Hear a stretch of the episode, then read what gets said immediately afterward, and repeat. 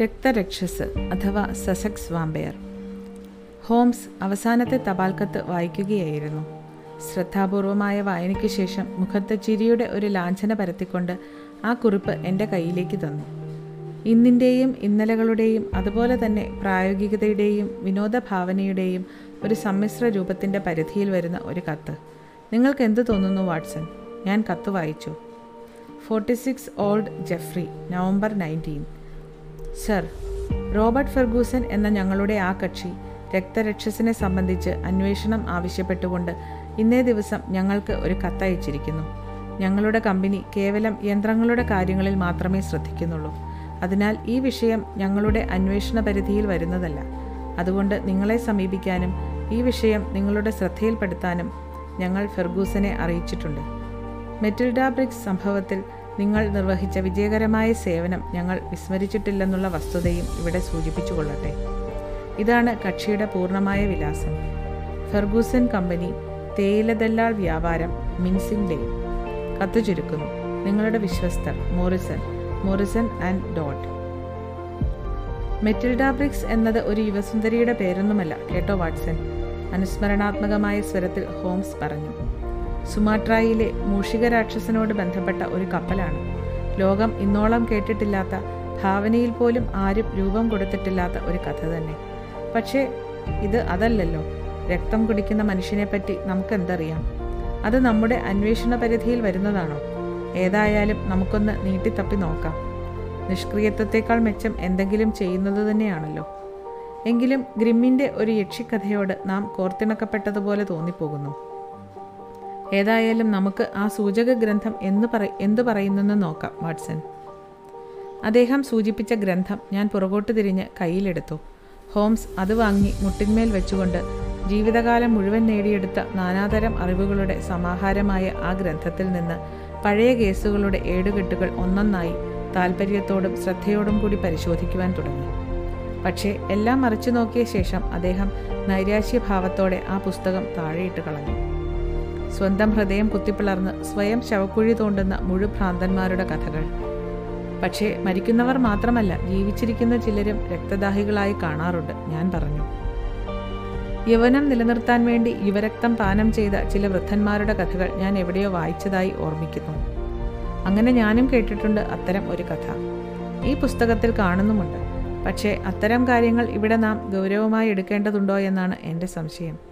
ഒരുപക്ഷെ ഈ കുറിപ്പ് ഇക്കാര്യത്തിൽ കുറേ വെളിച്ചം നൽകിയേക്കാം. ഇത് ആ ഫെർഗൂസൻ തന്നെ അയച്ചിരിക്കുന്നതാവാം. മേശപ്പുറത്ത് കിടന്ന മറ്റൊരു കത്ത് കയ്യിലെടുത്ത് അദ്ദേഹം വായിക്കുവാൻ തുടങ്ങി. വായന തുടരും തോറും സ്നേഹിതന്റെ മുഖത്ത് സ്ഫുരിച്ച ഭാവാന്തരങ്ങൾ ഞാൻ ശ്രദ്ധിച്ചു.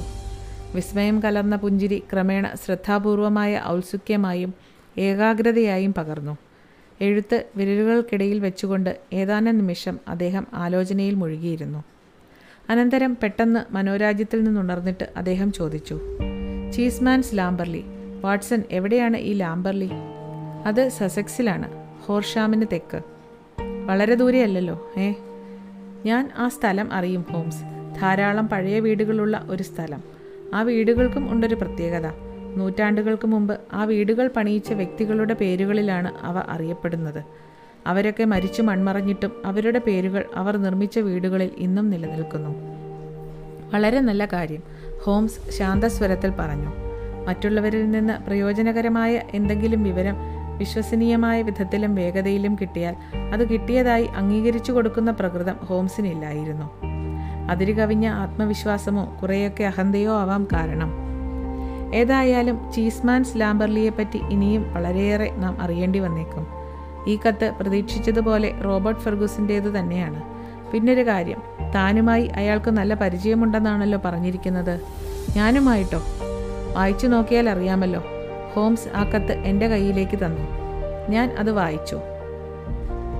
പ്രിയ മിസ്റ്റർ ഹോംസ് എന്റെ അഭിഭാഷകന്മാർ അങ്ങയെ സമീപിക്കുവാൻ എന്നെ ഉപദേശിച്ചിരിക്കുകയാണ്. ചർച്ച ചെയ്യുന്നതിന് വളരെ ബുദ്ധിമുട്ടേറിയ അത്യന്തം അസാധാരണത്വമുള്ള സംഗതിയാണിത്. ഒരു സ്നേഹിതന് വേണ്ടിയാണ് ഞാൻ ഇതിൽ ഇടപെട്ടിരിക്കുന്നത്. ആ മാന്യൻ ഏകദേശം അഞ്ചു കൊല്ലം മുമ്പ് ചെറുപ്പക്കാരിയായ ഒരു സ്ത്രീയെ വിവാഹം കഴിച്ച് ഒരു പെറുവിയൻ വ്യാപാരിയുടെ പുത്രി. വ്യാപാര സംബന്ധമായ സമ്പർക്കം വഴിയാണ് അവളെ കാണാനും ബന്ധപ്പെടാനും ഇടയായത്. സ്ത്രീ വളരെ സുന്ദരിയായിരുന്നു. എങ്കിലും ജന്മദേശ ഭിന്നതയും മതവിശ്വാസ വൈരുദ്ധ്യവും ക്രമേണ ആ ദമ്പതികൾക്കിടയ്ക്ക് താൽപ്പര്യരാഹിത്യത്തിന്റെയും വൈകാരിക വിയോജനത്തിന്റെയും ഒരു വലിയ വിടവ് സൃഷ്ടിച്ചു. അതിന്റെ ഫലമായി ഭാര്യയോടുള്ള അയാളുടെ പ്രണയം ആറിത്തണുക്കുകയും അവരുടെ ബന്ധം തന്നെ തെറ്റായ ചുവടുവയ്പായി പോയെന്ന വിഷാദ ചിന്തയിൽ അയാൾ ചെന്നെത്തുകയും ചെയ്തു. തനിക്ക് ഗ്രഹിക്കാൻ വയ്യാത്തവണ്ണം സങ്കീർണമായ സ്വഭാവമാണ് അവളുടേതെന്ന് അയാൾക്ക് തോന്നി. പക്ഷേ ഒരു പുരുഷന് ലഭിക്കാവുന്നതിൽ ഏറ്റവും പ്രേമവതിയായ ഒരു ഉത്തമ പത്നിയായിരുന്നു അവളെന്നതാണ് അത്യന്തം വേദനാജനകമായ വസ്തുത. എല്ലാ പ്രകാരേണയും അർപ്പിത മനസ്കയായ ഒരു പതിവ്രത. ഇത് സംബന്ധിച്ച് കൂടുതൽ വിശദീകരണങ്ങൾ നാം തമ്മിൽ കാണുമ്പോൾ ഞാൻ നൽകിക്കൊള്ളാം. സാഹചര്യങ്ങളുടെ സാമാന്യ രൂപം നിങ്ങൾക്കുണ്ടാകാൻ മാത്രം ഉദ്ദേശിച്ചുള്ളതാണ് ഈ കുറിപ്പ്. ഇതിൽ നിങ്ങൾക്ക് എത്രത്തോളം താല്പര്യമുണ്ടെന്നറിയുന്നതിനും ആ സ്ത്രീയെ സംബന്ധിച്ച് ചിലതുകൂടി സൂചിപ്പിച്ചു കൊള്ളട്ടെ ക്രമേണ അവളുടെ ശാന്തവും ഹൃദ്യവുമായിരുന്ന സാധാരണ പ്രകൃതത്തിന് അല്പം മാറ്റം സംഭവിച്ചുകൊണ്ടിരുന്നു. അവളുടെ ഭർത്താവിന്റെ രണ്ടാമത്തെ വിവാഹമായിരുന്നു ഇത്. ആദ്യ ഭാര്യയിൽ അയാൾക്ക് ഒരു പുത്രനുണ്ടായിരുന്നു. അവന് ഇപ്പോൾ പതിനഞ്ച് വയസ്സ് പ്രായമായിട്ടുണ്ട്. വളരെ ആകർഷകത്വവും ഓമനത്വവും തികഞ്ഞ കുമാരൻ. പക്ഷേ നിർഭാഗ്യത്തിന് കുഞ്ഞുനാളിലുണ്ടായ ഒരു അപകടത്തിൽ അവന് ഒരു പരിക്കേൽക്കാനിടയായി. ഈ സ്ത്രീയാകട്ടെ ആ പാവപ്പെട്ട പയ്യനെ രണ്ടു തവണ കയ്യേറ്റം ചെയ്തു കളഞ്ഞു. ഒരിക്കൽ വടികൊണ്ട് അവനെ പ്രഹരിച്ചു. അതിന്റെ പാട് അവന്റെ കയ്യിന്മേൽ തിണർത്തു കിടന്നു. പക്ഷേ ഒരു വയസ്സ് പോലും തികയാത്ത അവളുടെ സ്വന്തം ഓമനക്കുഞ്ഞിനോട് കാട്ടിയ ക്രൂരതയോട് താരതമ്യപ്പെടുത്തിയാൽ ഇത് വളരെ നിസ്സാരമെന്നേ പറയാവൂ. ഏകദേശം ഒരു മാസം മുമ്പ് ഒരവസരത്തിൽ ഈ കുഞ്ഞ് അവന്റെ ആയയുടെ കണ്ണും വെട്ടത്തു നിന്ന് തെല്ലിട മാറിപ്പോയി. വേദന കൊണ്ട് പുളയുന്ന മാതിരി കുട്ടി കിടന്ന് കരയുന്നത് കേട്ട് ആയ ഓടിച്ചെന്നപ്പോഴുണ്ട് കുട്ടിയുടെ തള്ള കിടക്കയിലേക്ക് കുനിഞ്ഞു നിന്നുകൊണ്ട് കുഞ്ഞിന്റെ കുരുന്നു പിടലിക്ക് കടിക്കുന്നു. കുഞ്ഞിന്റെ പിടലിയിൽ ഒരു മുറിവും ഉണ്ടായിരുന്നു. അതിൽ നിന്ന് രക്തവും പൊടിച്ചിരുന്നു. ആയ വല്ലാതെ പരിഭ്രമിച്ച് കൊച്ചിന്റെ അച്ഛനെ വിളിക്കാൻ ഭാവിച്ചു. അപ്പോൾ ആ സ്ത്രീ അങ്ങനെ ചെയ്യരുതെന്ന് അവളോട് കെഞ്ചി പറഞ്ഞു. അവളുടെ ആഗ്രഹമനുസരിച്ച് ആയ മൗനം ദീക്ഷിച്ചതിന് അഞ്ചു പവൻ ഇനാം കൊടുക്കുകയും ചെയ്തു. ആ സംഗതി അങ്ങനെ അന്ന് കഴിഞ്ഞു. അതേക്കുറിച്ച് ആ ദുഷ്ടസ്ത്രീ കമാന്നൊരക്ഷരം പിന്നീട് ആരോടും പറഞ്ഞിട്ടുമില്ല. ആ സംഭവം ആയയുടെ മനസ്സിൽ ഭീതിയുടെയും ഉത്കണ്ഠയുടെയും ഒരാവരണം സൃഷ്ടിച്ചു. അന്നു മുതൽ ആയ കൊച്ചമ്മയുടെ മേൽ ഒരു പ്രത്യേക കണ്ണും കുഞ്ഞിന്റെ പേരിൽ വിട്ടുപിരിയാത്ത ശ്രദ്ധയും വെച്ചു പോന്നു രാപകലെന്നെ കണ്ണിൽ എണ്ണയൊഴിച്ച മട്ടിൽ ആയയുടെ കണ്ണും കാതും കുഞ്ഞിനെ ചുറ്റിയൊഴിഞ്ഞുകൊണ്ടിരുന്നു ആയയുടെ സാമീപ്യത്തിൽ നിന്ന് കുഞ്ഞ് ഒറ്റപ്പെടുന്നുണ്ടോ എന്ന് കുഞ്ഞിന്റെ തള്ളയും കുഞ്ഞിന്റെ തള്ള കുഞ്ഞിനെ സമീപിക്കുന്നുണ്ടോ എന്ന് ആയയും സദാ നിരീക്ഷിച്ചുകൊണ്ടിരുന്നു. ഒരാട്ടിൻകുട്ടിയെ അടുത്തു കിട്ടാൻ പതിയിരിക്കുന്ന ചെന്നായെ പോലായിരുന്നു ആ തള്ള. നിശബ്ദയായും ജാഗരൂകയായും കുഞ്ഞിനെ നോക്കിക്കൊണ്ടിരുന്നത്. നിങ്ങൾക്കിത് വായിക്കുമ്പോൾ അവിശ്വസനീയമായി തോന്നിയേക്കാം. അങ്ങനെയല്ല ഒരു പിഞ്ചു കുഞ്ഞിന്റെ ജീവനെ പ്രതിയും ഒരു മാന്യനായ മനുഷ്യന്റെ മനസ്വാസ്ഥ്യത്തെ ചൊല്ലിയും ഇത് വളരെ ഗൗരവപൂർവം കണക്കിലെടുക്കണമെന്നാണ് എനിക്ക് അഭ്യർത്ഥിക്കുവാനുള്ളത്. ഒടുവിൽ ഈ വസ്തുതകൾ ഭർത്താവിന്റെ മുമ്പിൽ വെളിപ്പെടുത്താതിരിക്കുവാൻ വയ്യാത്ത അത്യന്തം ഭീകരമായ ഒരവസരം സംജാതമായി. ആയയ്ക്ക് സഹികെട്ടു അവരുടെ മനസ്ഥൈര്യം അസ്തമിച്ചു. സംഭവവികാസങ്ങൾ ആദ്യന്തം വള്ളിപുള്ളി തെറ്റാതെ മുഴുവൻ കുഞ്ഞിന്റെ അച്ഛന്റെ മുമ്പിൽ അവൾ നിരത്തിവെച്ചു. നിങ്ങൾക്ക് തോന്നിയിരിക്കാവുന്നതുപോലെ ആ മനുഷ്യനും ഇതൊരു യക്ഷിക്കഥ പോലെ തോന്നി. സ്നേഹമയിയായ ഒരു ഭാര്യയെന്നും മരുമകന്റെ നേരെയുള്ള കയ്യേറ്റം ഒഴിച്ചാൽ സ്നേഹനിധിയായ ഒരു മാതാവെന്നുമാണ് അയാൾക്ക് ഭാര്യയെപ്പറ്റി ഉണ്ടായിരുന്ന ഉറച്ച ധാരണ. എന്നിട്ടെന്തേ ഇങ്ങനെ അവളുടെ സ്വന്തം ചോരക്കുഞ്ഞിനെ തന്നെ മുറിവേൽപ്പിക്കാൻ?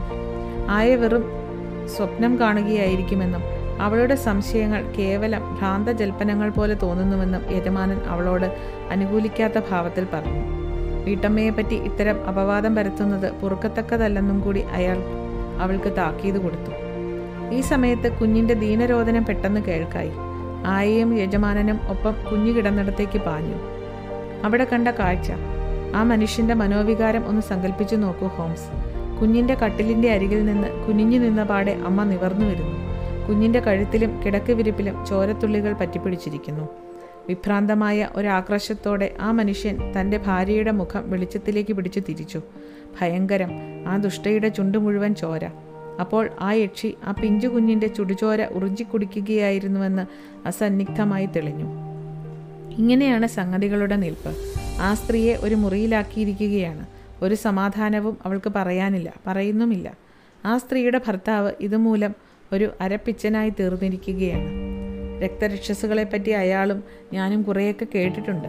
വിദൂരദേശങ്ങളിലെങ്ങോ സംഭവിച്ചിരിക്കാവുന്ന കാടൻ കഥകളായിരിക്കും അതെന്നാണ് ഞങ്ങൾ കരുതിയത്. ഇപ്പോൾ ഈ പരിഷ്കാര കേന്ദ്രമായ സസെക്സിന്റെ ഹൃദയഭാഗത്ത് തന്നെ ഇത് എങ്ങനെ? ഇരിക്കട്ടെ. തമ്മിൽ കാണുമ്പോൾ നമുക്ക് ഇതെല്ലാം വിശദമായി ചർച്ച ചെയ്യണം. നിങ്ങൾക്ക് എന്നെ കാണാൻ സൗകര്യമുണ്ടാകുമോ? സംഭ്രാന്തചിത്തനായ ഒരു മനുഷ്യനെ സഹായിക്കുന്നതിന് നിങ്ങളുടെ മഹത്തായ സിദ്ധികൾ ഉപയോഗപ്പെടുത്താമോ? നിങ്ങൾക്ക് അതിനുള്ള സൗമനസ്യമുണ്ടെങ്കിൽ എന്റെ പേർക്ക് ലാംബർലിയിലേക്ക് കമ്പിയടിക്കുക. ഞാൻ രാവിലെ പത്ത് മണിക്ക് നിങ്ങളുടെ വസതിയിൽ വന്നെത്തിക്കൊള്ളാം. നിങ്ങളുടെ വിശ്വസ്തൻ റോബർട്ട് ഫെർഗൂസൻ കുറിപ്പ്. നിങ്ങളുടെ സുഹൃത്ത് മിസ്റ്റർ വാട്സൺ പന്ത് കളിക്ക് വന്നിരുന്നപ്പോൾ മറ്റൊരു ടീമിലെ കളിക്കാരനായി ഞാനും അതിൽ പങ്കെടുത്ത കാര്യം അദ്ദേഹം ഓർമ്മിക്കുമെന്ന് ഞാൻ വിശ്വസിക്കുന്നു. വ്യക്തിപരമായ പരിചയപ്പെടുത്തലിന് അതുകൂടി ഞാനിവിടെ സൂചിപ്പിച്ചു കൊള്ളട്ടെ ഓഹോ ഞാൻ ആളെ ഓർമ്മിക്കുന്നുണ്ട്. ബോബ് ഫെർഗൂസൻ ആ ടീമിലെ ഏറ്റവും നല്ല കളിക്കാരൻ. ആർക്കും എപ്പോഴും അഭിഗമ്യനായ ആർക്കും ഉപകാരിയായ സഹൃദയൻ. ഒരു സ്നേഹിതന്റെ കാര്യത്തിൽ ഇത്രത്തോളം താല്പര്യം കാണിക്കുക അദ്ദേഹത്തെ പോലുള്ള ഒരാളെ സംബന്ധിച്ചിടത്തോളം ഒട്ടും അപ്രസക്തമല്ല. ഞാൻ അഭിപ്രായപ്പെട്ടു. കത്ത് തിരിച്ചു കൊടുക്കുകയും ചെയ്തു. ആലോചനാപൂർവം എന്റെ മുഖത്തേക്ക് നോക്കിക്കൊണ്ട് ഹോംസ് തലകുലുക്കി. നിങ്ങൾ പറഞ്ഞതിനോട് പൂർണമായി യോജിക്കാൻ തോന്നുന്നില്ല. അതല്ലാതെ വേറെ സാധ്യതകളും കണ്ടേക്കാം. ഏതായാലും കമ്പിയടിക്കണം ഇതാണ് വാചകം. നിങ്ങളുടെ കേസ് സസന്തോഷം പരിശോധിക്കുന്നതാണ്. നിങ്ങളുടെ കേസോ? അതെ അങ്ങനെ തന്നെ. കേവലം ദുർബല മാനസർക്ക് മാത്രമുള്ള അഭയകേന്ദ്രമാണിതെന്ന് അയാൾക്ക് തോന്നാതിരിക്കട്ടെ. അതുകൊണ്ട് അങ്ങനെ കമ്പിയടിച്ചേക്കുക നാളെ രാവിലെ വരെ സംഗതികൾ ആ നിലയിൽ തന്നെ ഇരിക്കുകയും ചെയ്യട്ടെ. പിറ്റേ ദിവസം രാവിലെ കൃത്യം പത്ത് മണിക്ക് ഫെർഗൂസൻ ഞങ്ങളുടെ മുറിയിൽ പാഞ്ഞെത്തി. ദീർഘകായനായ സാമർഥ്യവും ചുറുചുറുക്കുമുള്ള ഒരു കായികാഭ്യാസ മത്സരവീരനായിട്ടാണ് അദ്ദേഹം എന്റെ സ്മരണയിൽ തങ്ങി നിന്നിരുന്നത്. പക്ഷേ ആ ശരീരഘടന അമ്പേ മാറിപ്പോയിരുന്നു. മനോഹരമായ തലമുടി ഒട്ടുമുക്കാലും കൊഴിഞ്ഞു പോയിരുന്നു കൈകാലുകൾ ശുഷ്കിച്ചും തോളുകൾ വക്രിച്ചും കാണപ്പെട്ടു. ആ അവസ്ഥാ വിപര്യത്തിൽ എനിക്ക് അഗാധമായ മനോവ്യഥയുണ്ടായി. അത് ആ മനുഷ്യനിൽ പ്രതികരണമുണ്ടാക്കിയോ എന്ന് പോലും ഞാൻ ഭയപ്പെട്ടു. ഹോ വാട്സൺ! അന്ന് ആ കളിത്തട്ടിൽ വെച്ച് കണ്ടതിൽ നിന്ന് നിങ്ങൾ അല്പം മാറിപ്പോയതുപോലെ തോന്നുന്നല്ലോ. ഞാനും അന്നത്തേതിൽ നിന്ന് വളരെയേറെ മാറിപ്പോയിട്ടുണ്ടാവണം. പക്ഷേ ഇക്കഴിഞ്ഞ രണ്ട് മൂന്ന് ദിവസം കൊണ്ടാണ് ഞാൻ ഇത്രയ്ക്ക് വയസ്സനായി പോയത്. മിസ്റ്റർ ഹോംസ് നിങ്ങളുടെ കമ്പി സന്ദേശത്തിൽ നിന്ന് ഒരു കാര്യം വ്യക്തമായി. മറ്റൊരാളുടെ ആൾപേരായി നടിക്കുന്നത് കൊണ്ട് യാതൊരു പ്രയോജനവും ഇല്ലെന്ന്. ഞങ്ങളെ രണ്ടുപേരെയും മാറി മാറി ഹൃദയപൂർവം അഭിവാദ്യം ചെയ്തുകൊണ്ട് ആഗതൻ പറഞ്ഞു. കക്ഷികൾ നേരിട്ടിടപെടുന്നതാണ് കാര്യങ്ങൾക്ക് എളുപ്പം ഹോംസ് പ്രതിവചിച്ചു. അത് ശരി തന്നെ. പക്ഷേ ഒരുത്തൻ സംരക്ഷിക്കാനും സഹായിക്കാനും ഒരുപെട്ട സ്ത്രീയെക്കുറിച്ച് പരാതി പറയേണ്ടി വരുന്നത് എത്രമേൽ ബുദ്ധിമുട്ടുള്ള കാര്യമാണെന്ന് ഒന്ന് ഓർത്തു നോക്കൂ. ഞാൻ എന്താണ് ചെയ്യുക? ഇത്തരം ഒരു കഥയും കൊണ്ട് ഞാൻ എങ്ങനെ പോലീസിനെ സമീപിക്കും? എന്ന് വെച്ച് കുഞ്ഞുങ്ങളുടെ ജീവൻ അഭയ അപായപ്പെടാതെ നോക്കുകയും വേണമല്ലോ. ഇതൊരു ഭ്രാന്താണോ സ്നേഹിത? അതോ രക്തത്തിന്റെ എന്തെങ്കിലും തകരാറുകൊണ്ടാണോ? നിങ്ങളുടെ അനുഭവത്തിൽ ഇതുപോലുള്ള ഏതെങ്കിലും സംഭവം ഇതിനു മുമ്പുണ്ടായിട്ടുണ്ടോ? ദൈവത്തെ ഓർത്ത് നിങ്ങളുടെ വിലയേറിയ ഉപദേശം എനിക്ക് തരണം. ഞാൻ അത്രയ്ക്ക് കുഴഞ്ഞിരിക്കുകയാണ്. അത് തികച്ചും സ്വാഭാവികമാണ് മിസ്റ്റർ ഫെർഗൂസൻ. ഏതായാലും നിങ്ങൾ ഇനി ഇവിടെ ശാന്തമായിരുന്ന് ഞാൻ ചോദിക്കുന്ന ചില ചോദ്യങ്ങൾക്ക് ആലോചിച്ചുത്തരം പറയണം. എനിക്ക് ഇക്കാര്യത്തിൽ അത്ര തന്നെ കുഴച്ചിൽ തോന്നുന്നില്ലെന്നും നമുക്കിതിനൊരു പരിഹാരം കണ്ടെത്താൻ കഴിയുമെന്ന് എനിക്ക് പൂർണ വിശ്വാസമുണ്ടെന്നും കൂടി പറഞ്ഞുകൊള്ളട്ടെ. ആദ്യം തന്നെ നിങ്ങൾ ഇതിൽ എന്ത് നടപടി സ്വീകരിച്ചിട്ടുണ്ടെന്ന് എനിക്കറിയണം. അതുപോലെ തന്നെ നിങ്ങളുടെ ഭാര്യ ഇപ്പോഴും കുട്ടികളുടെ അടുത്ത് തന്നെയാണോ എന്നും അറിയേണ്ടതുണ്ട്. ഞങ്ങൾക്ക് ദാരുണമായ ഒരു രംഗമാണ് അഭിമുഖീകരിക്കേണ്ടി വന്നിരിക്കുന്നത്. അവൾ അത്യന്തം പ്രേമവതിയായ ഭാര്യയാണ്. മറ്റേതൊരു സ്ത്രീയും ഒരു പുരുഷനെ സ്നേഹിച്ചിട്ടുള്ളതിനേക്കാൾ അഗാധമായും പ്രഗാഠമായും അവൾ സർവാത്മന എന്നെ സ്നേഹിച്ചിരുന്നു. എന്നാൽ ഘോരവും അവിശ്വസനീയവുമായ ആ രഹസ്യം ഞാൻ കണ്ടുപിടിച്ചതു മുതൽ അവളുടെ ഹൃദയത്തിന് ക്ഷതമേൽക്കുകയും ഞങ്ങളുടെ ആത്മബന്ധം വിച്ഛേദിക്കപ്പെടുകയും ചെയ്തു. അവൾക്ക് ഉരിയാട്ടമേയില്ല. എത്ര കഠിനമായി ശകാരിച്ചാലും കുറ്റപ്പെടുത്തിയാലും ഒരു പ്രതികരണവുമില്ല. ദൈന്യവും വിഷാദവും സംഭ്രാന്തിയും കനം തൂങ്ങിയ കൺപോളകൾ വിടർത്തി ഇടയ്ക്കിടയ്ക്ക് എന്നെ നോക്കുക മാത്രം ചെയ്യും. അതിനുശേഷം അവളുടെ മുറിയിൽ ഓടിക്കയറി കഥകടച്ചുപൂട്ടി അകത്തിരിക്കും. എന്നെ കാണുന്നത് പോലും അവൾക്ക് ചതുർത്ഥിയാണ്. വിവാഹത്തിന് മുമ്പ് മുതലേ അവൾക്കൊരു തോഴിയുണ്ടായിരുന്നു. ഡൊളോറസ് എന്നാണ് പേര്. പരിചാരക എന്നതിനേക്കാൾ ഒരു സ്നേഹിത എന്ന് പറയുന്നതാവും ശരി. അവൾക്ക് മാത്രം അകത്തു ചെല്ലാൻ സ്വാതന്ത്ര്യമുണ്ട്. അവളാണ് ആഹാരവും മറ്റും എത്തിച്ചു കൊടുക്കുന്നത്. കുഞ്ഞിന് ഇപ്പോൾ അപകടാവസ്ഥയൊന്നുമില്ലല്ലോ. ഇപ്പോഴൊന്നുമില്ല. ആയ അവളുടെ പേര് മിസ്സസ് മാസൻ എന്നാണ്. രാത്രിയും പകലും ഒരു നിമിഷം പോലും കുഞ്ഞിനെ വിട്ടുപോകില്ലെന്ന് ശപഥം ചെയ്തിരിക്കുകയാണ്. എനിക്ക് അവളെ പൂർണമായി വിശ്വസിക്കാം. പക്ഷേ എന്റെ മൂത്ത മകൻ പാവം ജാക്കിന്റെ കാര്യത്തിലാണ് എനിക്ക് ഭയവും ഉത്കണ്ഠയും. കാരണം എന്റെ കത്തിൽ സൂചിപ്പിച്ചിരിക്കുന്നത് പോലെ തള്ളയില്ലാത്ത ഒരു പാവം കുട്ടി രണ്ടു വട്ടം അവളുടെ പ്രഹരമേറ്റിട്ടുണ്ട് പക്ഷേ ഒരിക്കൽ പോലും മുറിവുണ്ടായിട്ടില്ലല്ലോ. അതില്ല. പക്ഷേ അവൾ ആ പാവത്തിനെ നിഷ്ഠൂരമായി മർദ്ദിച്ചു കളഞ്ഞു.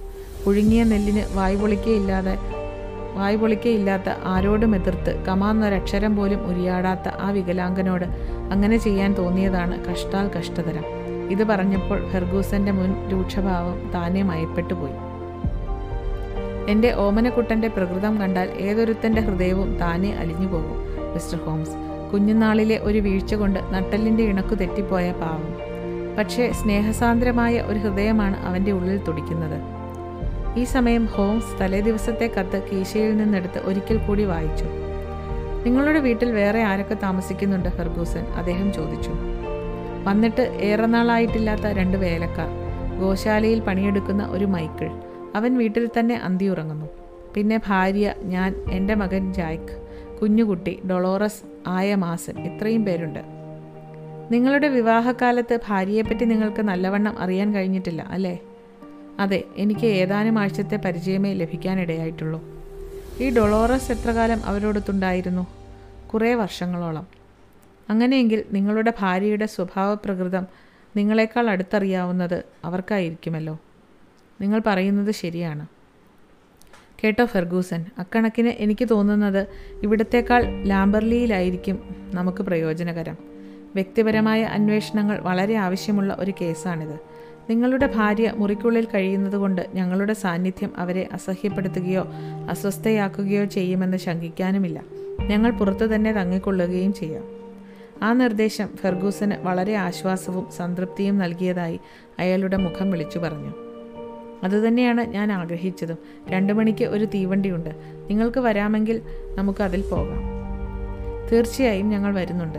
എനിക്ക് സ്വല്പം സാവകാശമുള്ള സമയമാണിത്. എന്റെ കഴിവും ഊർജവും മുഴുവൻ നിങ്ങൾക്കായി ഞാൻ മാറ്റിവെച്ചിരിക്കുകയാണ്. വാട്സനും ഞങ്ങളോടൊത്ത് വരണം. പോകുന്നതിന് മുമ്പ് ഒന്നോ രണ്ടോ പോയിന്റുകൾക്ക് കൂടി എനിക്ക് വിശദീകരണം കിട്ടേണ്ടതുണ്ട്. അതിലൊന്ന് ആ അസന്തുഷ്ടയായ സ്ത്രീ ഞാൻ അങ്ങനെയാണ് അവരെ മനസ്സിലാക്കുന്നത്. നിങ്ങളുടെ പുത്രനെയും അവരുടെ കുഞ്ഞിനെയും ഒപ്പം കൈയേറ്റ കൈയേറ്റം ചെയ്യുകയായിരുന്നു എന്നതാണ്. അങ്ങനെ തന്നെയായിരുന്നു. പക്ഷേ രീതി വ്യത്യസ്തമായിരുന്നു അല്ലേ?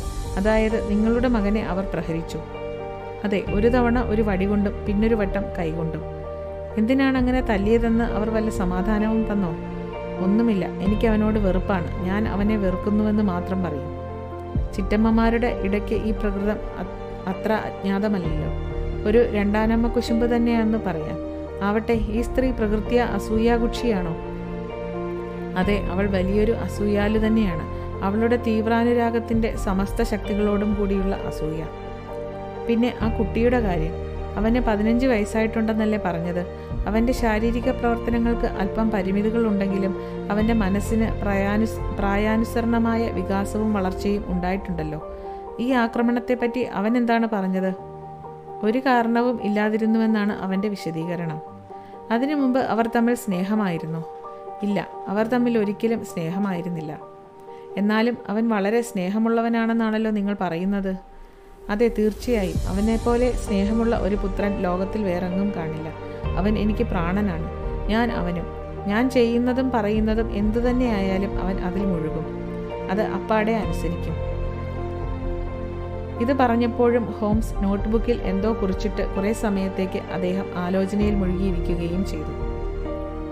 ഈ രണ്ടാം വിവാഹത്തിന് മുമ്പ് നിങ്ങളും ആ കുട്ടിയും തമ്മിൽ ഇന്നത്തെക്കാളും ഉപരി ആഴമായ സ്നേഹബന്ധത്തിലായിരുന്നു അല്ലേ? ഒരിക്കലും പിരിയാത്തവണ്ണം നിങ്ങൾ ഒരുമിച്ചായിരുന്നു അല്ലേ? അതെ പരസ്പരം ഒട്ടിച്ചേർന്ന രണ്ട് ആത്മാക്കൾ പോലെ ഒപ്പം ഒന്നായ രണ്ട് ശരീരങ്ങൾ പോലെ. സ്നേഹശീലനായ ആ കുട്ടി അവന്റെ അമ്മയുടെ സ്മരണയോടും ഗാഠബന്ധിതനായിരുന്നു അല്ലേ? അതെ അവൻ വളരെ ജിജ്ഞാസ ഉണർത്തുന്ന ഒരു കുട്ടിയായി തോന്നുന്നല്ലോ. ആ കയ്യേറ്റത്തെപ്പറ്റി ഒരു ചോദ്യം കൂടി. പിഞ്ചു കുഞ്ഞിന്റെ മേലുള്ള കടന്നാക്രമണവും കുട്ടിയെ പ്രഹരിച്ചതും ഒരേ സമയത്ത് തന്നെയായിരുന്നു. ആദ്യത്തെ സംഭവത്തിൽ അങ്ങനെയായിരുന്നു. ഒരു ഉന്മാദിനിയെപ്പോലെയായി തീർന്ന അവൾ രോഷം മുഴുവൻ രണ്ടുപേരുടെ മേലും ഒപ്പം പ്രകടിപ്പിച്ചു. രണ്ടാമത്തെ സന്ദർഭത്തിൽ ജാക്കിന് മാത്രമേ പീഡനമുണ്ടായുള്ളൂ. കുഞ്ഞിന് ഒന്നും ഉണ്ടായതായി മാസൻ പരാതിപ്പെട്ടില്ല. അത് നിഗമനങ്ങളെ വീണ്ടും കുഴിക്കുകയാണല്ലോ എനിക്ക് നിങ്ങളുടെ വഴികളൊന്നും പിടികിട്ടുന്നില്ല സ്നേഹിത. നിങ്ങളെ പൂർണമായി പിന്താങ്ങാനും കഴിയുന്നില്ല ഫെർഗൂസൻ പറഞ്ഞു. അതിന് സാധ്യതയുമില്ല.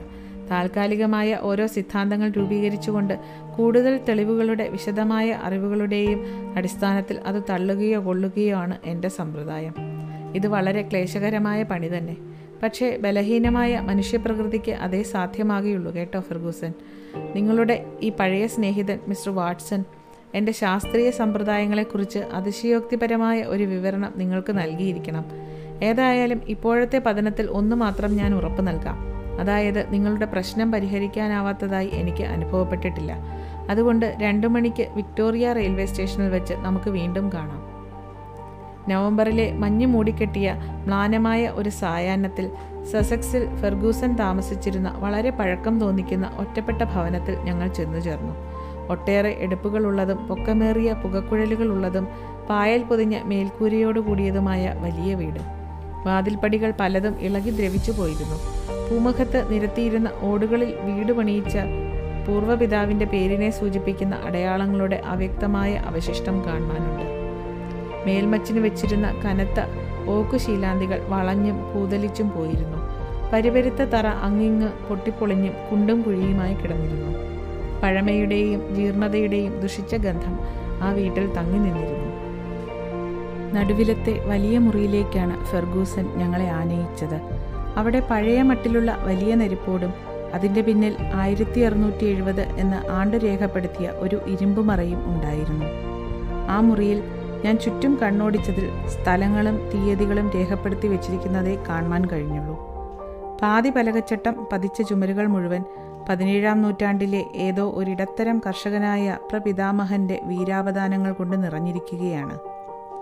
ആ ചുമരുകളുടെ കീഴ്ഭാഗം ആധുനികങ്ങളായ ചായക്കൂട്ടുകൾ കൊണ്ട് മൂടി പിടിപ്പിച്ചിട്ടുണ്ട്.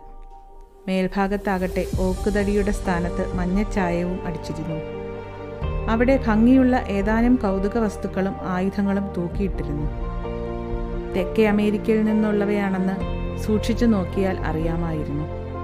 അതെല്ലാം പെറുവിയൻ സ്ത്രീ കൊണ്ടുവന്നതായിരിക്കണം. ഹോംസ് എഴുന്നേറ്റ് അദ്ദേഹത്തിന് സഹജമായുള്ള ജിജ്ഞാസാധിക്യത്തോടെ അവയോരോന്നും സസൂക്ഷ്മം പരിശോധിച്ചു. കാര്യമായി എന്തോ ചിന്തിച്ചുകൊണ്ട് അദ്ദേഹം പിന്തിരിഞ്ഞു. ഹോ ഹോ അദ്ദേഹം ആശ്ചര്യം പ്രകടിപ്പിച്ചു. ഒരു കോണിൽ വെച്ചിരുന്ന കൂടയിൽ നിന്ന് ഒരു കൊച്ചുപട്ടി പതുക്കെ ഇറങ്ങി ഫെർഗൂസന്റെ അടുത്തേക്ക് മെല്ലെ മെല്ലെ നടന്നു വരുന്നത് കണ്ടു. നടക്കാൻ ആ ജന്തു നന്നേ പ്രയാസപ്പെടുന്നത് പോലെ തോന്നി. അതിന്റെ പിൻകാലുകൾ വലിച്ചിഴച്ചാണ് അത് നടന്നിരുന്നത്. അത് നിയന്ത്രണം വിട്ടും തെന്നിയും തെറിച്ചും പോയിരുന്നു. അത് വന്ന് യജമാനന്റെ കൈയിന്മേൽ നക്കി. ഈ പട്ടിക്ക് എന്തു പറ്റി? മൃഗവൈദ്യനെ പോലും വിഷമിപ്പിച്ച പ്രശ്നമാണ് തളർവാദം. സുഷുമ്നാചർമ്മ വീക്കമായിരിക്കുമെന്ന് വൈദ്യൻ കരുതുന്നു. ഏതായാലും കുറവുണ്ട്. ഇല്ലേടാ കാർലോ. പട്ടിയെ താലോലിച്ചുകൊണ്ട് യജമാനൻ പറഞ്ഞു. ആ ജന്തു തളർന്നു പറ്റിക്കിടന്ന് അതിന്റെ വാലിളക്കി നന്ദിയും സ്നേഹവും പ്രകടിപ്പിച്ചു. യജമാനന്റെ കുശലപ്രശ്നത്തിനുള്ള മറുപടി എന്നോണം ദയനീയ ഭാവത്തിൽ അവൻ ഞങ്ങളെ മൂവരെയും മാറി മാറി നോക്കി. അവന്റെ കാര്യമാണ് ഞങ്ങൾ ചർച്ച ചെയ്തതെന്ന് അവന് മനസ്സിലായെന്ന് തോന്നുന്നു. പെട്ടെന്നാണോ ഇങ്ങനെ സംഭവിച്ചത്? ഒരൊറ്റ രാത്രി കൊണ്ട്. എത്ര നാൾ മുമ്പ്? നാല് മാസം മുമ്പായിരിക്കണം. വളരെ ശ്രദ്ധേയം തികച്ചും സൂചനാത്മകം. അതിലെന്താണ് നിങ്ങൾ കാണുന്നത് വിശേഷിച്ച്? എന്റെ ഊഹാപോഹങ്ങളുടെ സ്ഥിരീകരണം. ദൈവത്തെ ഓർത്ത് പറയണേ നിങ്ങൾ എന്താണ് വിചാരിക്കുന്നത്? മിസ്റ്റർ ഹോംസ് എനിക്കൊന്നും മനസ്സിലാകുന്നില്ല. നിങ്ങൾക്ക് ഒരു വേള ഇത് ബുദ്ധിപരമായ കടങ്കഥയാവാം. എന്നാൽ എന്നെ സംബന്ധിച്ചിടത്തോളം ഒരു ജീവൻ മരണ പ്രശ്നമാണ്. എന്റെ ഭാര്യ കൊലപാതകിയെന്ന് സംശയിക്കപ്പെടുന്ന സാഹചര്യത്തിൽ എന്റെ ഓമന കുഞ്ഞാകട്ടെ അപകടത്തിന്റെ വിടാപ്പിടിയിലും. എന്റെ പൊന്നു സ്നേഹിത എന്നെ ചതിക്കല്ലേ? ഇത് അങ്ങേയറ്റം ഭയങ്കര ഗൗരവമുള്ള സംഗതിയാണ്. ഇത് പറഞ്ഞപ്പോൾ പന്തുകളി വിരുദ്ധനായ ആ കായികാഭ്യാസി ആപാദചൂടം വിറകൊള്ളുകയായിരുന്നു. ഹോംസ് ആ സംഭ്രാന്ത ചിത്തനെ കൈത്തലം കൊണ്ട് തലോടി ആശ്വസിപ്പിച്ചു. കേട്ടോ ഫെർഗൂസൻ ഈ പ്രശ്നത്തിന് പരിഹാരം കണ്ടെത്തിയാൽ പോലും നിങ്ങളുടെ വേദനയ്ക്ക് പരിഹാരം ഉണ്ടാകാനിടയില്ലെന്നാണ് എന്റെ ആശങ്ക ഹോംസ് അല്പം വിഷാദസ്വരത്തിൽ പറഞ്ഞു.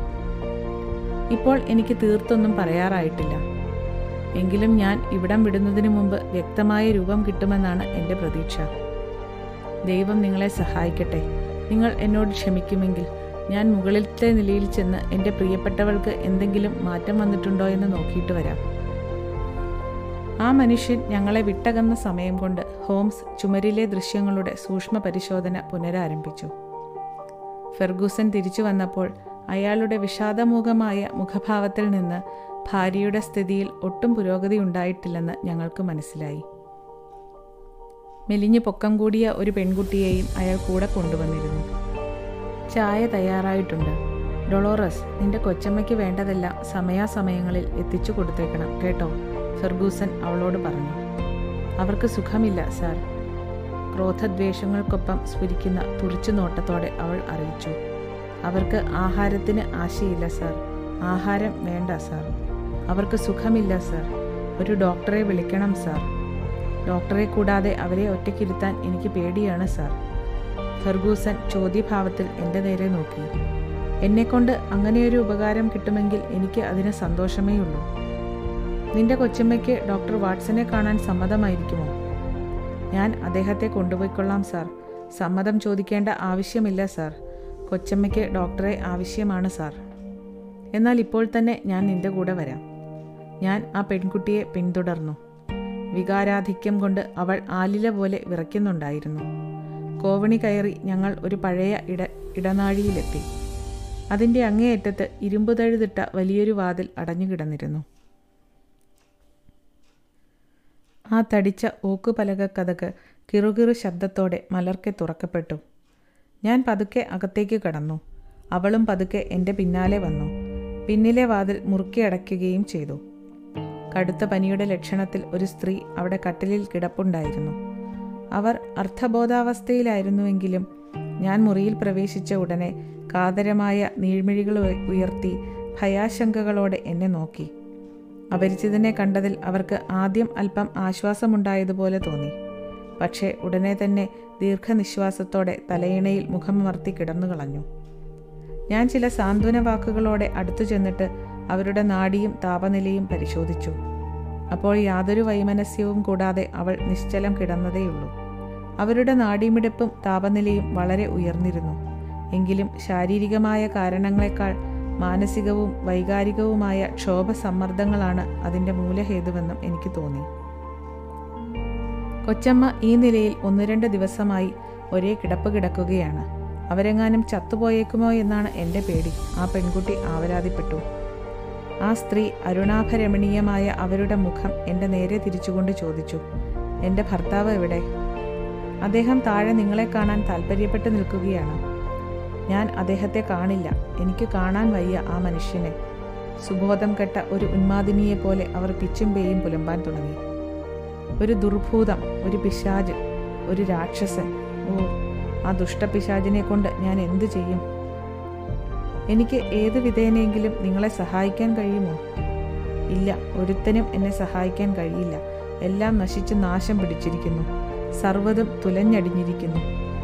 ഈ സ്ത്രീക്ക് അസാധാരണമായ ബോധമൂർച്ചയാണ് സംഭവിച്ചിരിക്കുന്നത്. നല്ലവനും സത്യസന്ധനുമായ ഫെർഗൂസനെ ദുഷ്ടപിശാചായോ ഘോര കാപാലികനായോ സങ്കല്പിക്കുവാൻ സാധ്യമല്ല. ശ്രീമതി നിങ്ങളുടെ ഭർത്താവ് ആഴമായി നിങ്ങളെ സ്നേഹിക്കുന്നുണ്ട്. ഈ സംഭവങ്ങളിൽ അദ്ദേഹത്തിന് അതിയായ കുണ്ഠിതവുമുണ്ട് ഞാൻ പറഞ്ഞു. അപ്പോഴും ആ തിളങ്ങുന്ന മിഴികൾ അവർ എന്റെ നേരെ തിരിച്ചു. അദ്ദേഹം എന്നെ സ്നേഹിക്കുന്നുണ്ട് ശരിയാണ്. പക്ഷേ ഞാൻ അദ്ദേഹത്തെ സ്നേഹിക്കുന്നില്ലെന്നുണ്ടോ? അദ്ദേഹത്തിന്റെ ഹൃദയം തകർക്കപ്പെടുന്ന സാഹചര്യം ഉണ്ടാക്കുന്നതിനേക്കാൾ ഞാൻ തന്നെ ബലിവസ്തുവായി തീരത്തക്കവണ്ണം ഞാൻ അദ്ദേഹത്തെ സ്നേഹിക്കുന്നുവെന്നതാണ് വാസ്തവം. എന്നിട്ടും അദ്ദേഹം മറിച്ചാണ് ചിന്തിക്കുന്നതും പറയുന്നതും. അതാണ് എനിക്ക് സഹിക്ക വയ്യാത്തത്. അദ്ദേഹത്തിന് അങ്ങേയറ്റം ഖേദമുണ്ട്. പക്ഷേ അദ്ദേഹത്തിന് കാര്യങ്ങളുടെ നിജസ്ഥിതി മനസ്സിലാക്കാൻ കഴിയുന്നില്ല.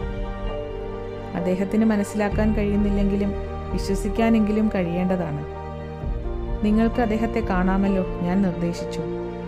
ഇല്ലില്ല അദ്ദേഹത്തിന്റെ ആ ക്രൂരമായ വാക്കുകളും ഭീകരമായ ഭാവവും തീക്ഷ്ണമായ നോട്ടവും എനിക്ക് മറക്കാനാവില്ല.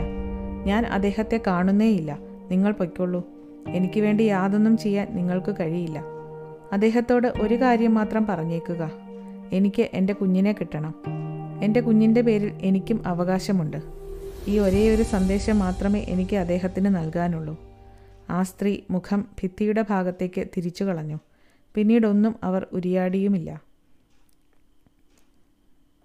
ഞാൻ തിരിച്ച് താഴത്തെ നിലയിലെ ഹാൾമുറിയിൽ വന്നപ്പോൾ ഹോംസും ഫെർഗൂസനും ഇരുന്ന് തീ കായുകയായിരുന്നു കൂടിക്കാഴ്ചയുടെ വിവരങ്ങളെല്ലാം ഞാൻ പറഞ്ഞത് ഫെർഗൂസൻ ശാന്തനായും ചിന്താകുലനായും ഇരുന്ന് ശ്രവിച്ചു.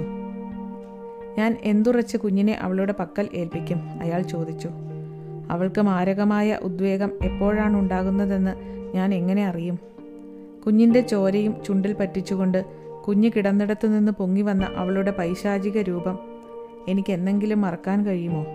അതേക്കുറിച്ചുള്ള ഓർമ്മ പോലും അയാളെ കിടിലം കൊള്ളിച്ചു. മാസന്റെ കൈകളിൽ കുഞ്ഞ് സുരക്ഷിതനായിരിക്കുകയാണ്. അവൻ അവിടെ തന്നെ ഇരിക്കുകയും ചെയ്യട്ടെ അതേ നടപ്പാകൂ. ആ വീട്ടിൽ കണ്ട പുതുമയുള്ള ഒരേയൊരു വ്യക്തിയെന്ന് പറയാവുന്ന യുവസുന്ദരിയായ പരിചാരിക പാത്രത്തിൽ ചായയുമായി വന്നു. അവൾ ഞങ്ങൾക്ക് ചായ പകർന്നുകൊണ്ടിരുന്നപ്പോൾ ഒരു യുവാവ് വാതിൽ തുറന്ന് മുറിയിലേക്ക് പ്രവേശിച്ചു. വിളറിയ മുഖവും അഴകുറ്റ മുടിയും ഉള്ള അസാധാരണ പ്രകൃതിയായ ഒരു യുവാവ്. ഫെർഗൂസനെ കണ്ട മാത്രയിൽ ആ യുവാവിന്റെ ഇളംനീല നയനങ്ങളിൽ ആനന്ദാവേശത്തിന്റെ അത്ഭുത പ്രകാശവീചികൾ മിന്നിപ്പൊലിഞ്ഞു. പെട്ടെന്ന് അവൻ സ്നേഹശീലയായ ഒരു പെൺകുട്ടിയെപ്പോലെ ഫെർഗൂസന്റെ കഴുത്തിനു ചുറ്റും കൈകോർത്ത് അയാളെ ഗാഠാലിംഗനം ചെയ്തു. ഡാഡി ഡാഡി അവൻ ഉറക്ക വിളിച്ചു. ഡാഡി എവിടെയാണെന്ന് എനിക്ക് അറിഞ്ഞുകൂടായിരുന്നു. ഇവിടെയാണെന്ന് അറിഞ്ഞിരുന്നെങ്കിൽ ഞാൻ ഇവിടെ വന്നേനെ. ഡാഡിയെ കണ്ടപ്പോൾ എനിക്ക് എന്ത് സന്തോഷമായെന്നോ. ഫെർഗൂസൻ അല്പം അമ്പരപ്പിന്റെ അസ്വസ്ഥതയോടെ മകന്റെ കെട്ടിപ്പിടുത്തത്തിൽ നിന്ന് സ്വയം ഒഴിഞ്ഞുമാറി. എന്റെ പുന്നാരക്കുട്ട പിതാവ് വിളിച്ചു. മകന്റെ മിനുമിനുത്ത മുടിയിഴകൾ വാത്സല്യപൂർവം തലോടിക്കൊണ്ട് ഫെർഗൂസൻ തുടർന്നു. ഞാൻ നേരത്തെ ഇങ്ങോട്ട് പോന്നു. കാരണം എന്റെ സുഹൃത്തുക്കളായ മിസ്റ്റർ ഹോംസും ഡോക്ടർ വാട്സണും ഈ സായാഹ്നം നമ്മോടൊത്ത് ചെലവഴിക്കാമെന്ന് സമ്മതിച്ച് ഇവിടെ വന്നിരിക്കുന്നു. ഏത്? കുറ്റാന്വേഷകനായ ആ ഹോംസാണോ? തന്നെ തന്നെ. തീരാവൈര്യം ദ്യോതിപ്പിക്കുന്ന മട്ടിൽ ആ യുവാവ് ഞങ്ങളുടെ നേരെ തുളച്ചു കയറുന്ന ഒരു നോട്ടം നോക്കി. നിങ്ങളുടെ മറ്റേ കുട്ടി എവിടെയാണ് ഫെർഗൂസൻ ഹോംസ് ചോദിച്ചു. ഞങ്ങൾക്ക് അവനെ ഒന്ന് കാണാൻ പറ്റുമോ? വേഗം ചെന്ന് ആയമ്മയോട് കുഞ്ഞിനെ ഇങ്ങ് കൊണ്ടുവരാൻ പറയൂ മകനോടായി ഫെർഗൂസൻ നിർദ്ദേശിച്ചു. അവന്റെ ഏന്തി വലിഞ്ഞുള്ള നടത്തത്തിൽ നിന്ന് അവന്റെ നട്ടലിന് സാരമായ കെടുതി സംഭവിച്ചിട്ടുണ്ടെന്ന് എന്റെ വൈദ്യദൃഷ്ടി കണ്ടുപിടിച്ചു. പെട്ടെന്ന് തന്നെ അവൻ മടങ്ങി വന്നു. അവന്റെ പിന്നാലെ മെലിഞ്ഞു പൊക്കം കൂടിയ ഒരു സ്ത്രീയും കടന്നു വന്നു. അവളുടെ കയ്യിൽ ഒരു കുഞ്ഞും ഉണ്ടായിരുന്നു. കറുത്തിരുണ്ട കണ്ണും സ്വർണവർണമായ തലമുടിയും ചെഞ്ചോരി വായും കൊണ്ട് ചേതോഹര രൂപിയായ ഒരു കിശോരൻ. ഇംഗ്ലീഷ് ലാറ്റിൻ വംശ സംയോജനത്തിന്റെ അത്ഭുതകരമായ ഒരു സങ്കര സൃഷ്ടി ഫെർഗൂസൻ ആ പിഞ്ചോമനിയെ കൈകളിൽ വാങ്ങിച്ച് അരുമയോടെ താലോലിച്ചു. ഈ മാലാഖക്കുഞ്ഞിനെ നുള്ളി നോവിക്കാൻ ഹൃദയമുള്ള ആർക്കെങ്കിലും തോന്നുമോ? ശിശുവിന്റെ കൂമ്പ് കഴുത്തിൽ അപ്പോഴും തടിച്ചു പൊങ്ങിക്കിടന്ന ചുവന്ന മുറിപ്പാട് തൊട്ടു തടവിക്കൊണ്ട് വാത്സല്യനിധിയായ ആ പിതാവ് ആരോടെന്നില്ലാതെ പിറുപിറുത്തു. ഞാൻ ആ സമയത്ത് ഹോംസിന്റെ മുഖത്തു മുഖത്തേക്ക് നോക്കി. ഏതോ ഒരു പ്രത്യേക ലക്ഷ്യത്തിൽ അദ്ദേഹം ഏകാഗ്രചിത്തനായിരിക്കുകയാണെന്ന് ആ മുഖഭാവം വ്യക്തമാക്കി. ശിശുവിനെയും പിതാവിനെയും അലസമായി നോക്കിക്കൊണ്ടിരുന്ന അദ്ദേഹത്തിന്റെ ദൃഷ്ടികൾ പെട്ടെന്ന് മുറിയുടെ മറുപുറത്തുള്ള എന്തോ ഒന്നിലേക്ക് അതീവ ജിജ്ഞാസയോടെ ഊന്നി ഉറപ്പിക്കുന്നത് കാണായി. ജാലകം പാതി അടഞ്ഞു കിടന്നിരുന്നതുകൊണ്ട് പുറത്തേക്കുള്ള കാഴ്ച തടസ്സപ്പെട്ടിരുന്നുവെങ്കിലും ഹോംസ് അത്ര കാര്യമായി ശ്രദ്ധ കേന്ദ്രീകരിച്ചിരിക്കുന്നതിൽ നിന്ന് ജനാലയ്ക്ക് പിന്നിൽ അദ്ദേഹത്തിന് നല്ലൊരു ഇര കിട്ടിയിരിക്കും എന്ന് തീർച്ചയാണ്. താമസിയാതെ നോട്ടം വീണ്ടും ശിശുവിലേക്ക് തിരിച്ചുകൊണ്ട് അദ്ദേഹം പുഞ്ചിരിച്ചു. കാര്യങ്ങളുടെ തുമ്പ് കണ്ടെത്തിപ്പിടിക്കുമ്പോൾ മാത്രം ഉണ്ടാകാറുള്ള അപൂർവമായ ആ പുഞ്ചിരി വീണ്ടും ഗൗരവഭാവത്തിൽ ഒന്നും ഉരിയാടാതെ ഹോംസ് ശിശുവിന്റെ കഴുത്തിലെ മുറിപ്പാട് സസൂക്ഷ്മം പരിശോധിച്ചു. എടാ കൊച്ചുമെടുക്ക നീ ജീവിതത്തിൽ പുതുമയുള്ളൊരു തുടക്കം കുറിച്ചല്ലോ. തന്റെ നേരെ ആട്ടിക്കൊണ്ടിരുന്ന ചുരുട്ടിപ്പിടിച്ച പിഞ്ചുകൈ പിടിച്ചു കുലുക്കിക്കൊണ്ട് ഹോംസ് നേരം പോക്ക് പറഞ്ഞു. രഹസ്യമായി ഒരു വാക്ക് സംസാരിക്കാനുണ്ടെന്ന് നഴ്സിനോടും പറഞ്ഞു. ആ സ്വകാര്യ സംഭാഷണത്തിന്റെ അവസാന ഭാഗമേ എനിക്ക് കേൾക്കാൻ കഴിഞ്ഞുള്ളൂ. അത് ഇങ്ങനെയായിരുന്നു. നിങ്ങൾ വിഷമിക്കുകയൊന്നും വേണ്ട. നിങ്ങളുടെ ഉത്കണ്ഠയൊക്കെ ഇപ്പോൾ തീർത്തു തന്നേക്കാം. വിളറി പിടിച്ച പോലെ കാണപ്പെട്ട അടക്കമൊതുക്കമുള്ള ആ സ്ത്രീ കുഞ്ഞിനെയും കൊണ്ട് വേഗം സ്ഥലം വിട്ടു. മിസ്സിസ് മാസൻ എങ്ങനെയുണ്ട്? ഹോംസ് ചോദിച്ചു. നിങ്ങൾ കണ്ടതുപോലെ പുറമെ യാതൊരു പ്രത്യേകതകളുമില്ലാത്ത പാവം. പക്ഷേ വളരെ നല്ല ഹൃദയം. കുഞ്ഞെന്ന് വെച്ചാൽ ജീവനാണ് ഫെർഗൂസൻ പറഞ്ഞു. ജാക്കിന് അവരെ ഇഷ്ടമാണോ? അവനോട് ഹോംസിന്റെ അപ്രതീക്ഷിതമായൊരു ചോദ്യം. എന്തും എളുപ്പത്തിൽ പ്രതിഫലിക്കുന്ന അവന്റെ മുഖത്ത് പെട്ടെന്ന് ഒരു കാളിമ പരന്നു. വിപരീത അർത്ഥത്തിൽ അവൻ തലകുലുക്കുകയും ചെയ്തു. ജാക്കിന് വളരെ ശക്തിമത്തായ ചില ഇഷ്ടാനിഷ്ടങ്ങളുണ്ട്. മകന്റെ പുറത്തു തലോടിക്കൊണ്ട് ഫെർഗൂസൻ പറഞ്ഞു ഭാഗ്യത്തിന് അവന്റെ ഇഷ്ടജനങ്ങളിൽപ്പെട്ട ഒരുത്തനാണ് ഞാൻ. പിതാവിന്റെ ഈ പ്രശംസ കേട്ടപാടെ കുതൂഹല കൂജനത്തോടെ അവൻ ഒരു ശിശുവിനെ പോലെ പിതാവിന്റെ മാറിൽ പറ്റിച്ചേർന്നു.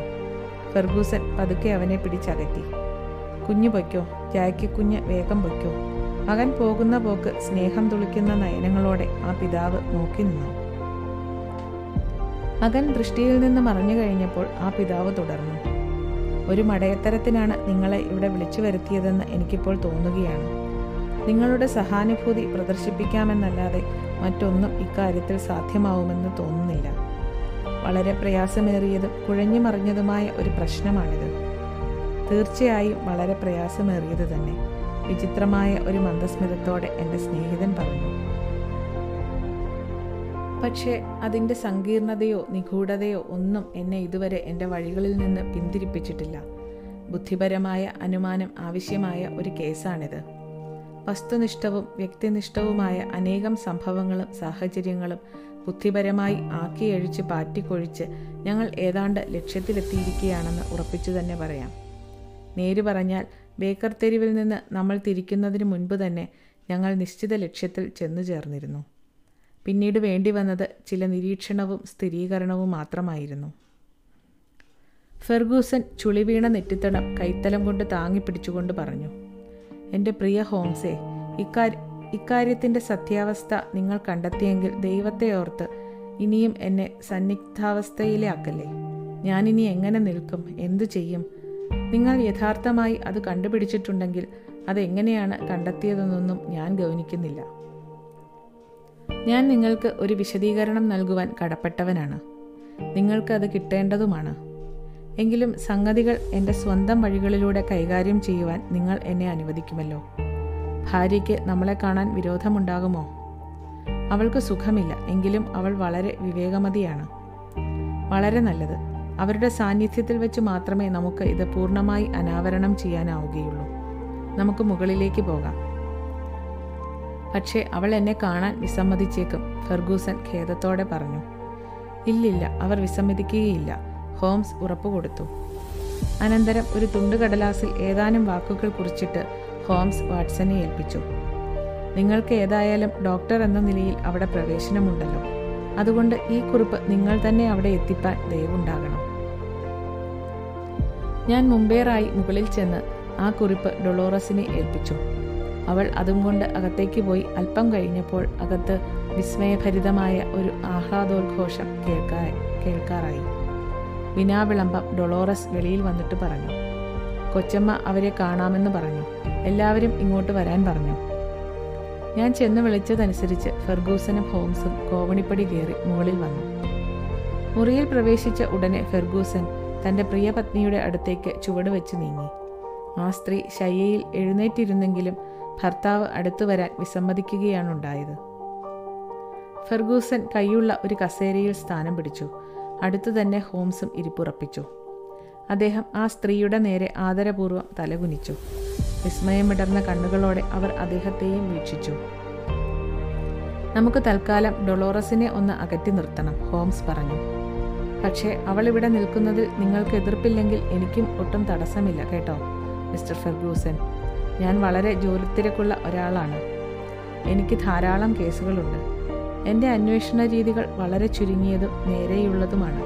എത്രയും വേഗത്തിൽ നടത്തപ്പെടുന്ന ശസ്ത്രക്രിയ ഏറ്റവും കുറഞ്ഞ വേദനയല്ലേ വരുത്തി തീർക്കുകയുള്ളൂ. നിങ്ങളുടെ മനസ്സിനെ ആശ്വസിപ്പിക്കുന്ന കാര്യം തന്നെ ആദ്യം പറയട്ടെ. നിങ്ങളുടെ ഭാര്യ വളരെ നല്ലവളും സ്നേഹശീലയുമായ ഒരു സ്ത്രീയാണ്. പക്ഷേ അകാരണമായി അവർ വളരെയധികം പീഡിപ്പിക്കപ്പെടുകയും ചെയ്തിരിക്കുന്നു. അത് തെളിയിക്കണം മിസ്റ്റർ ഹോംസ്. എങ്കിൽ എക്കാലവും ഞാൻ നിങ്ങളോട് കടപ്പെട്ടവനായിരിക്കും. ആനന്ദാവേശത്തിൽ തുള്ളിച്ചാടിക്കൊണ്ട് ഫെർഗൂസൻ പറഞ്ഞു. ഞാൻ അങ്ങനെ ചെയ്യാം. പക്ഷേ അങ്ങനെ ചെയ്യുമ്പോൾ ഒരു ബുദ്ധിമുട്ടുണ്ടാകും. മറ്റൊരു വഴിക്ക് നിങ്ങളെ ആഴമായി വേദനിപ്പിക്കേണ്ടി വരും. എന്റെ പ്രിയപത്നിയുടെ നിരപരാധിത്വം തെളിയിക്കപ്പെടുന്നിടത്തോളം കാലം അതൊന്നും ഞാൻ കൂട്ടാക്കുന്നില്ല. അതിനോട് താരതമ്യപ്പെടുത്തിയാൽ ലോകത്തിലുള്ള മറ്റേതും എനിക്ക് നിസ്സാരമാണ്. അങ്ങനെയെങ്കിൽ ബേക്കർ തെരുവിൽ വെച്ച് എന്റെ മനസ്സിൽ കൂടി കടന്നുപോയ യുക്തിചിന്ത ഞാനിവിടെ അവതരിപ്പിക്കാം. രക്തപാനത്തെപ്പറ്റി കേട്ട ആശയം വെറും നിരർത്ഥകമായിട്ടാണ് എനിക്ക് തോന്നിയത്. അങ്ങനെയൊരു സംഭവം ഇംഗ്ലണ്ടിലെ കുറ്റകൃത്യങ്ങളുടെ കൂട്ടത്തിൽ കേട്ടുകേൾവി പോലുമില്ല. എങ്കിലും നിങ്ങളുടെ നിരീക്ഷണം വളരെ കൃത്യമായിരുന്നു. കുഞ്ഞിന്റെ കട്ടിലിനരികിൽ നിന്ന് ചോരപുരണ്ട ചുണ്ടുകളുമായി ആ സ്ത്രീ എഴുന്നേറ്റ് വരുന്നത് നിങ്ങൾ കണ്ടു. ഉവ് ഞാൻ കണ്ടു. ഒരു മുറിവിൽ നിന്ന് രക്തം വലിച്ചു കുടിക്കുന്നതിന് പകരം മറ്റേതെങ്കിലും ലക്ഷ്യത്തിനു വേണ്ടി രക്തം ഈമ്പിക്കളയുന്നതിനെപ്പറ്റി നിങ്ങൾ കേട്ടിട്ടില്ലേ? ഒരു മുറിവിൽ നിന്ന് വിഷം വലിച്ചു കളയുന്നതിനു വേണ്ടി ആ മുറിവിൽ നക്കി രക്തം ഈമ്പിക്കളഞ്ഞ ഒരു രാജ്ഞിയുടെ കഥ ചരിത്രത്തിൽ വായിച്ചിട്ടില്ലേ? വിഷമോ? തെക്കേ അമേരിക്കയിലാണ് സംഭവം നടന്നത്. അതേക്കുറിച്ച് ഞാൻ കേട്ടിരുന്നതുകൊണ്ട് അതിന്റെ സൂചനകൾ ഇവിടെ കാണുമെന്ന് ഭിത്തിയിൽ തൂക്കിയിട്ടിരുന്ന ആയുധങ്ങൾ കാണും മുമ്പേ ഞാൻ ഊഹിച്ചിരുന്നു. അത് വേറെ വല്ല വിഷപ്രയോഗവുമായിരുന്നിരിക്കാം. എങ്കിലും ആ തോന്നലാണ് എനിക്കുണ്ടായത്. ഒരു ചെറിയ പക്ഷിവില്ലിനടുത്ത് അമ്പൊഴിഞ്ഞ് ആ ചെറിയ ആവനാഴി കൂടി കണ്ടപ്പോൾ ഞാൻ പ്രതീക്ഷിച്ചതുപോലെയൊക്കെ തന്നെ സാഹചര്യങ്ങൾ ഒത്തുവരുന്നതായി തോന്നി. ഏതെങ്കിലും മാരകമായ വിഷം പുരട്ടി ആ അമ്പുകളിൽ ഒന്ന് കുഞ്ഞിന്റെ മേൽ ഏതു കൊള്ളിച്ചിട്ടുണ്ടെങ്കിൽ എത്രയും വേഗം അത് വലിച്ചിമ്പിക്കളയാത്ത പക്ഷം കുഞ്ഞ് മരിച്ചു പോകുമായിരുന്നല്ലോ. പിന്നെ ആ പട്ടിയുടെ കാര്യം. ആരിലെങ്കിലും വിഷപ്രയോഗം നടത്താൻ ഉദ്ദേശിക്കുന്നയാൾ അതിന്റെ മാരകശക്തി നേരത്തെ ഒന്ന് പരീക്ഷിക്കുക സ്വാഭാവികമല്ലേ? ഞാൻ പട്ടിയെ നേരത്തെ കണ്ടിരുന്നില്ല. പക്ഷെ കണ്ടപ്പോൾ എനിക്ക് കാര്യം മനസ്സിലായി. അത് എന്റെ നിഗമനങ്ങളെ ശരിവയ്ക്കുകയും ചെയ്തു. ഫെർഗൂസന് ഇപ്പോൾ വസ്തുതകൾ വ്യക്തമായോ? നിങ്ങളുടെ ഭാര്യ അത്തരമൊരു അത്യാഹിതം ഭയപ്പെട്ടു. അത് മുൻകൂട്ടി കണ്ട് ആ ദുരന്തത്തിൽ നിന്ന് കുഞ്ഞിന്റെ ജീവൻ രക്ഷിക്കുകയും ചെയ്തു. ഈ വസ്തുത നിങ്ങളിൽ നിന്ന് അവർ മനഃപൂർവം മറച്ചു പിടിച്ചു കാരണമുണ്ട് അതറിഞ്ഞാൽ നിങ്ങളുടെ ഹൃദയം പൊട്ടിത്തകരുമെന്ന് അവർ ഭയപ്പെട്ടു. നിങ്ങൾ മൂത്ത മകനെ അത്രമാത്രം സ്നേഹിക്കുന്നുണ്ടെന്ന് അവർക്കറിയാമായിരുന്നു. എന്ത് ജാക്കി എന്റെ മകൻ? ഞാൻ അവനെ സൂക്ഷിക്കേണ്ടതായിരുന്നു. നിങ്ങൾ കുഞ്ഞിനെ താലോലിച്ചപ്പോൾ ഞാൻ അവനെ ശ്രദ്ധിക്കുകയായിരുന്നു. ജാലകച്ചില്ലിൽ പ്രതിഫലിച്ച അവന്റെ മുഖം കലശലായ അസൂയ കൊണ്ടും കഠോരമായ വിദ്വേഷം കൊണ്ടും ഭയാനകമായിരുന്നു. സാധാരണ ഒരു മനുഷ്യനിലും കാണാത്തവണ്ണം പൈശാചികമായിരുന്നു. എന്റെ ജാക്കി ഫെർഗൂസൻ ആകെ തളർന്നുപോയി. നിങ്ങൾ യാഥാർത്ഥ്യത്തെ അഭിമുഖീകരിച്ചേ മതിയാവൂ. നിങ്ങൾക്കിത് കൂടുതൽ വേദനാജനകമായിരിക്കാം. എന്നാലും നിങ്ങളുടെ അമിതമായ ലാളനയുടെയും ഭ്രാന്തമായ അതിസ്നേഹത്തിന്റെയും ഫലമാണെന്ന് സമാധാനിക്കുകയേ വഴിയുള്ളൂ. മരിച്ചുപോയ അവന്റെ അമ്മയുടെ സ്മരണയും ഇതിനവനെ പ്രേരിപ്പിച്ചിരിക്കാം. അവന്റെ അംഗവൈകല്യവും ഇളയ മകന്റെ മെയ്യഴകും തുടുതുടുപ്പും തമ്മിലുള്ള പ്രകടമായ വ്യത്യാസം അവന്റെ ഹൃദയത്തിൽ വെറുപ്പിന്റെയും വിദ്വേഷത്തിന്റെയും ഘോരാഗ്നി പടർത്തിയിരിക്കാം. എന്റെ ദൈവമേ ഇത് അവിശ്വസനീയമായിരിക്കുന്നു അസഹനീയമായിരിക്കുന്നു. ഞാൻ പറഞ്ഞത് ശരിയല്ലേ ശ്രീമതി? ആ സ്ത്രീ തലയിണയിൽ മുഖമണച്ചുകൊണ്ട് വിമ്മിക്കരയുകയായിരുന്നു. ഹോംസിന്റെ ചോദ്യം കേട്ടപ്പോൾ ഭർത്താവിന്റെ നേരെ തിരിഞ്ഞ് ഒരു അപരാധിനിയെപ്പോലെ അവർ പറഞ്ഞു ഞാൻ അത് അങ്ങയോട് എങ്ങനെ പറയാനായിരുന്നു? അങ്ങയ്ക്ക് അത് സഹിക്കാനാവാത്ത ഒരാഘാതമായിരിക്കുമെന്ന് എനിക്ക് തോന്നി. എന്നിൽ നിന്നല്ലാതെ മറ്റാരുടെയെങ്കിലും വാക്കിൽ നിന്ന് അങ്ങ് അതറിയുന്നത് വരെ കാത്തിരിക്കുന്നതാണ് നന്നെന്ന് ഞാൻ കരുതി. മാസ്മര ശക്തിയുണ്ടെന്ന് തോന്നിക്കുന്ന ഇദ്ദേഹം കാര്യങ്ങളെല്ലാം താൻ അറിഞ്ഞു കഴിഞ്ഞിരിക്കുകയാണെന്ന് എനിക്ക് എഴുതിയപ്പോൾ ഞാൻ സന്തോഷിച്ചു. ജാക്കിയെ ഒരു വർഷത്തേക്ക് വിദൂരയാത്രയ്ക്ക് അയക്കണമെന്നാണ് എന്റെ നിർദ്ദേശം. കുറേ നാൾ പിതാവിനെ വിട്ടുനിന്നാൽ അവൻ നന്നായേക്കും.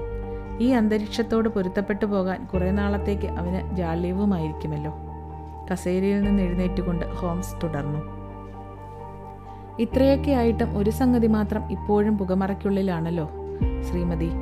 നിങ്ങൾ ജാക്കിയെ കയ്യേറ്റം ചെയ്തതിന്റെ സാങ്കത്യം ഞങ്ങൾക്ക് മനസ്സിലാകുന്നുണ്ട്. ഒരമ്മയുടെ ക്ഷമയ്ക്കും ഒരതിരുണ്ടല്ലോ. പക്ഷേ കുഞ്ഞിനെ കഴിഞ്ഞ രണ്ടു ദിവസത്തേക്ക് കൈവിട്ടു കൊടുക്കാൻ നിങ്ങൾ എങ്ങനെ ധൈര്യപ്പെട്ടു? ആയയോട് മാത്രം ഞാൻ വിവരം പറഞ്ഞു. അവരെല്ലാം അറിഞ്ഞിരുന്നു.